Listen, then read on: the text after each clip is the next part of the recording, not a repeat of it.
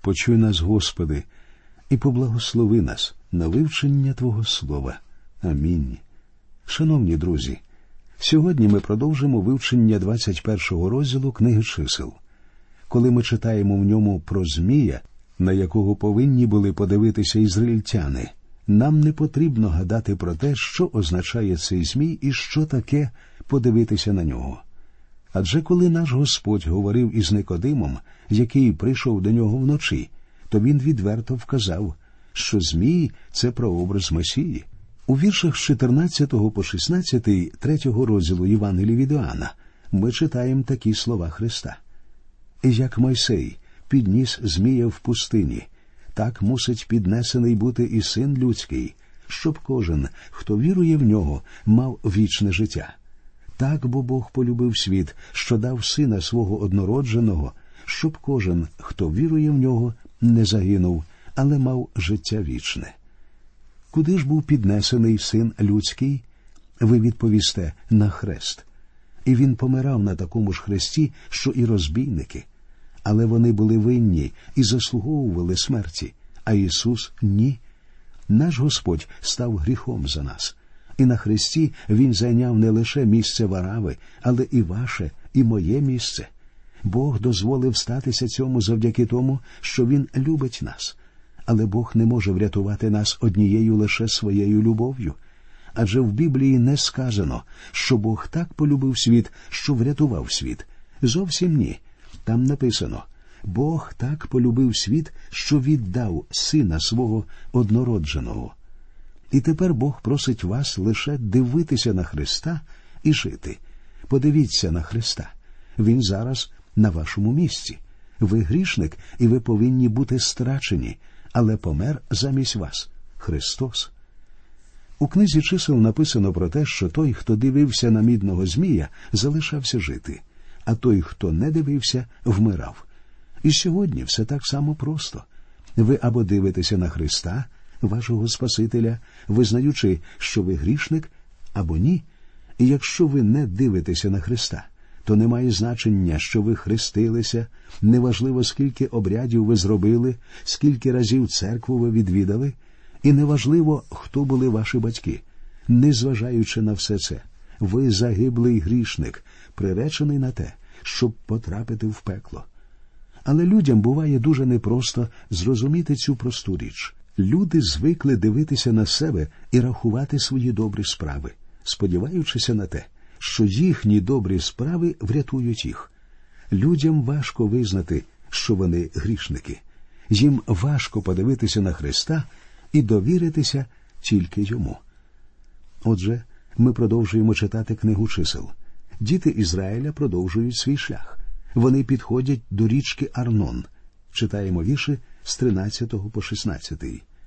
Звідти рушили і таборували на тім боці Арнону в пустині, що виходить із Аморейської границі, бо Арнон границя Моаву між Моавом та Амореянином. І звідти до Бееру, це той Беер, що про нього сказав Господь до Моїсея Збери народ, і нехай я дам їм воду. І далі ми чуємо першу радісну пісню, оспівану ізраїльтянами. Вона не схожа на їхні колишні пісні. До цього вони співали тільки жалібні і скорботні пісні, і ось вперше вони підносять хвалу і подяку. Тоді заспівав був Ізраїль цю пісню. Піднесися, кринице, співайте про неї. Криниця, вельможі копали її, її викопали народні достойники берлом, жезлами своїми, а з Мідбару до Маттани, а з Меттани до Нахаїлу, а з Нахаїлу до Мамоту, а з Бамоту до долини, що на Моавському полі, у верхівки пізві, що звернена до пустині. Люди дякують Богові за те, що він подбав про них і дав їм воду. Криницю ж копали князі і вожді народу. Читаємо далі про погідний марш Ізраїля. І послав Ізраїль послів до Сигона Аморейського царя, говорячи Ізраїль просить у Сигона, царя Аморейського, дозволу пройти через його землю.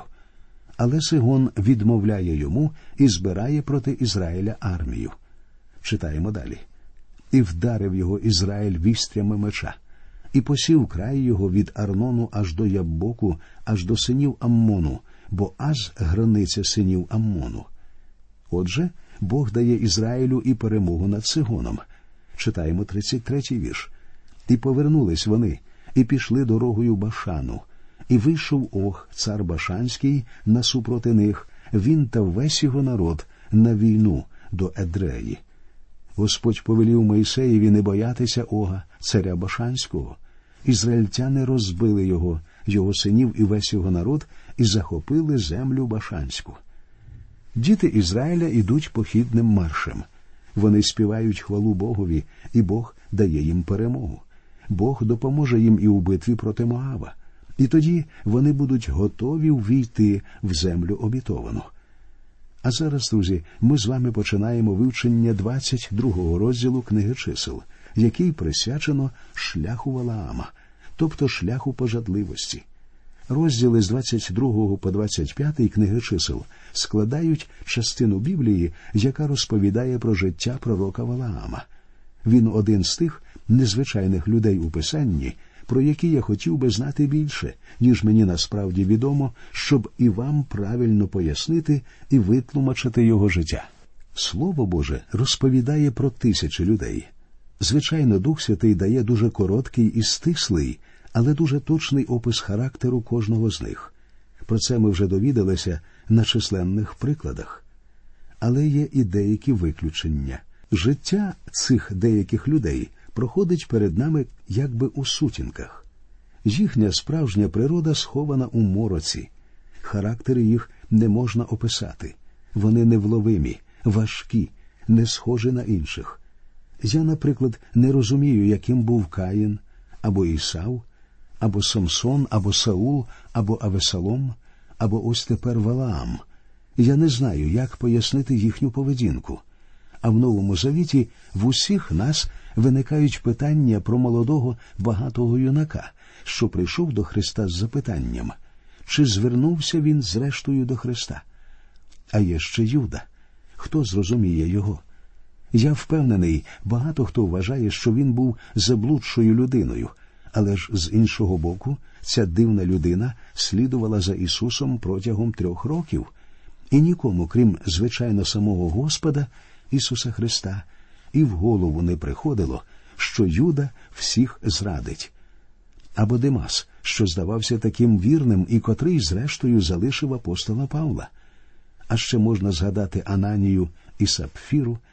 Валаам, безперечно, входить до числа цих загадкових і таємничих персонажів. Один дослідник взагалі стверджує, що Валаам самий незрозумілий з усіх персонажів Біблії. Деякі вважають, що він був дійсно пророком Божим, інші називають його релігійним здирником. І все ж таки варто замислитися, чи дійсно Валаам прагне служити Богові, чи він просто удавальник і ошуканець. Я надаю вам можливість самостійно судити про це. Ми могли б вважати його невартим будь-якої уваги, але повинен вам зауважити, що Слово Боже так не вважає. Пророк Михей пише в п'ятому вірші шостого розділу своєї книги: Мій народе, згадай, що Балак, цар Моавський, задумував був, і що йому відповів Валаам, син Беорів від Шиттіму аж по Гілгал, щоб пізнати тобі справедливості Господа. Ви знаєте, що про Валаама в Писанні говориться більше, ніж про Марію, матір Ісуса? Про Валаама сказано більше, ніж про кожного з апостолів. У Новому Завіті він згадується тричі і щоразу у зв'язку з його відступництвом. В другому посланні Петра говориться про шлях слідами Валаама. У посланні Юди ми читаємо про спокусу винагороди Валаама, а в книзі об'явлення ми почуємо про вчення Валаама. Валаам був мадеанетянином і, крім того, широко відомим пророком. Чи був він справжнім пророком? Давайте спочатку прочитаємо історію його життя, а потім відповімо на це питання. Читаємо вірші з першого по третій, двадцять першого розділу книги чисел. І рушили Ізраїлеві сини та й таборували в Моавських степах по тім боці Єрихонського Йордану, і побачив Балак, син Ціппорів, усе, що зробив Ізраїль Америянинові, і дуже злякався Маав того народу, бо він був великий, і настрашився Маав Ізраїлевих синів. Отже, Ізраїль готовий увійти в землю обітовану. Балак, цар Моавитян, бачив, що відбулося за мореями і з Огом, царем Васанським. Тому зараз він ламає голову над тим, як позбутися ізраїльтян, напасти на них або почати щось інше. Він у повній розгубленості, тому і вирішує вдатися до послуг пророка Валаама. Читаємо. І послав він послів до Валаама, Беорового сина, до Петору, що над річкою, до краю синів народу його, щоб покликати його, говорячи. Ось вийшов народ із Єгипту, ось покрив він поверхню землі і сидить навпроти мене. А тепер ходиш, прокляни мені цей народ, бо він міцніший за мене. Може, я потраплю вдарити його і вижену його з краю, бо знаю, що кого ти поблагословиш, той благословенний, а кого проклянеш проклятий. Валаам, як бачимо, був добре відомий усім в Моаві, і Балак вирішує викликати його, щоб він прийшов і прокляв народ Ізраїлів, котрий уже заполонив його країну біля річки Йордан. Читаємо сьомий вірш. І пішли моавські старші та старші мідіяну, а дарунки зачари в руці їх, і прийшли до Валаама та й промовляли до нього Балакові слова. Валаам мав великий авторитет, тому Балак посилає до нього своїх послів з дарунками, тобто платою за послуги чеклування, адже Валаам провісник. Читаємо восьмий вірш. А він їм сказав Ночуйте тут цієї ночі, і я перекажу вам слово, як Господь промовлятиме до мене. І зостались моавські вельможі Валаама. Схоже, він дійсно хоче довідатися, що з цього приводу думає Бог. Очевидно, він знає, як спілкуватися з Богом. Подивимося, що відбудеться далі. І прийшов Бог до Валаама та й сказав Хто ці люди з тобою? І сказав Валаам до Бога Балак, син Ціпорів, цар Моавський, послав до мене сказати Ось народ виходить з Єгипту і закрив поверхню землі. Тепер іди ж, прокляни мені його, може, я потраплю воювати з ним і вижену його. Що цікаво, Бог дійсно говорив з ним. Читаємо далі. І сказав Бог до Валаама Не підеш ти з ними, не проклянеш того народу, бо благословенний він. Відповідь цілком категорична. Вона ніяк не допускає подвійних тлумачень. Подивимося, що зробить Валаам. І встав Валаам уранці та й сказав до Балакових вельмож Вертайтесь до свого краю, бо відмовив Господь позволити мені піти з вами. Схоже, Валаам чесно і віддано служить Богові. Якби на цьому все скінчилося, не було б приводу для суперечок. Але і Балак дуже наполягає. Читаємо далі. А Балак знову послав вельмож більше і поважніших від тих. І прибули вони до Валаама та й сказали йому так сказав Балак, син Ціпорів. Не стримуйся прийти до мене, бо справді дуже вшаную тебе, і все, що скажеш мені, зроблю.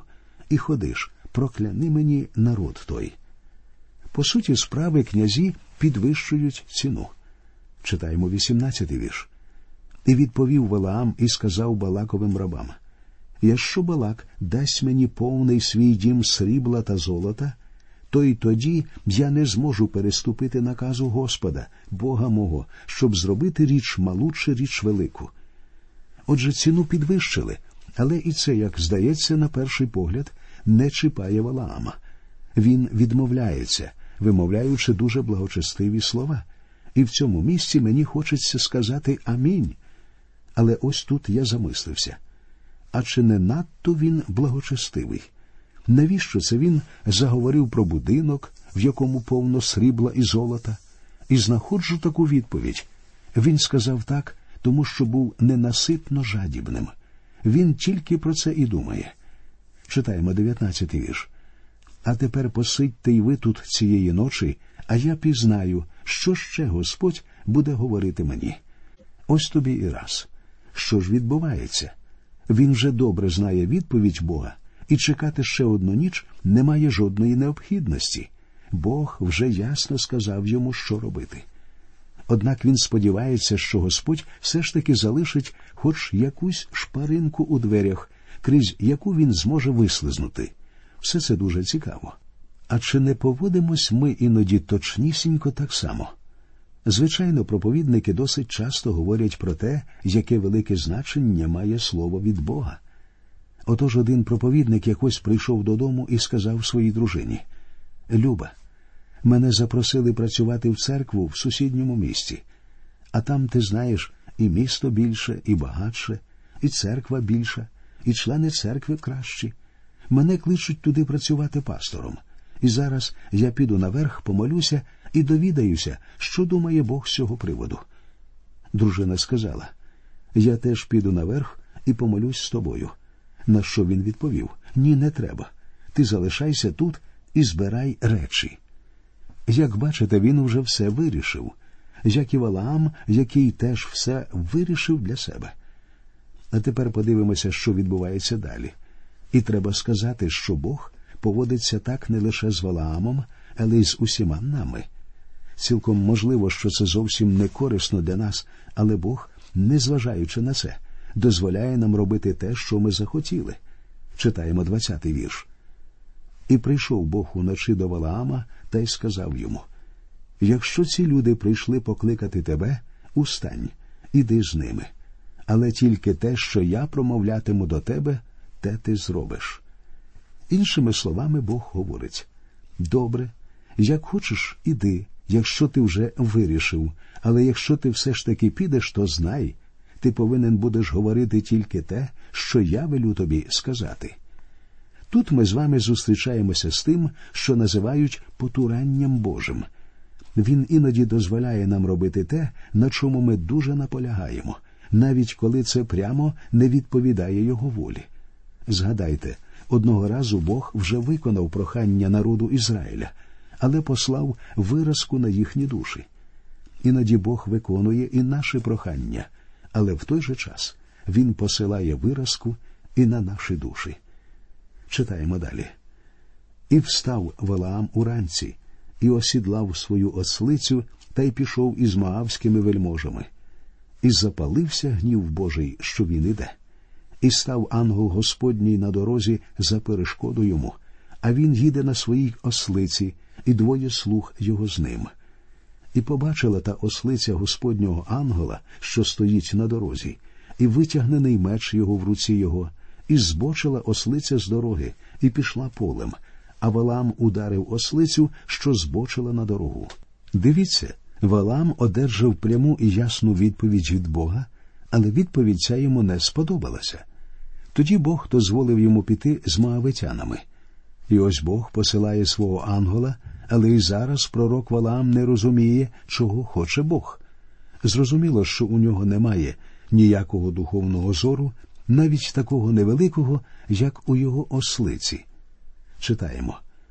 І став ангел Господній на стежці виноградників, стіна з тієї сторони і стіна з тієї, і побачила та ослиця Господнього ангела, і притиснулася до стіни та й притиснула до стіни Валаамову ногу, і він далі її бив. І ангел Господній знову перейшов і став у тісному місці, де нема дороги збочити ні праворуч, ні ліворуч. Валам, однак, незважаючи ні на що, твердо вирішив йти вперед. Ось наскільки далеко простягається його жадібність.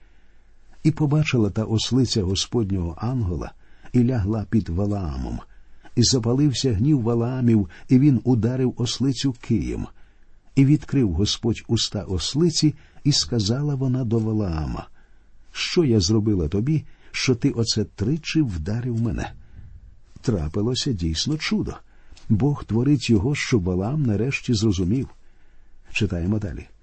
І сказав Валаам до ослиці, бо ти виставила мене на сміх.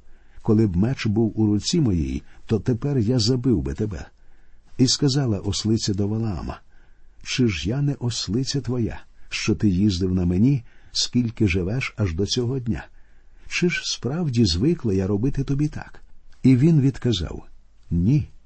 І відкрив Господь очі Валаамові, І побачив він Господнього ангела, що стоїть на дорозі, а його витягнений меч у руці його. І схилився він, і впав на обличчя своє.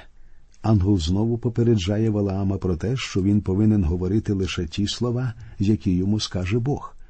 А Валаам продовжує путь, не залишаючи наміру зустрітися з царем Балаком.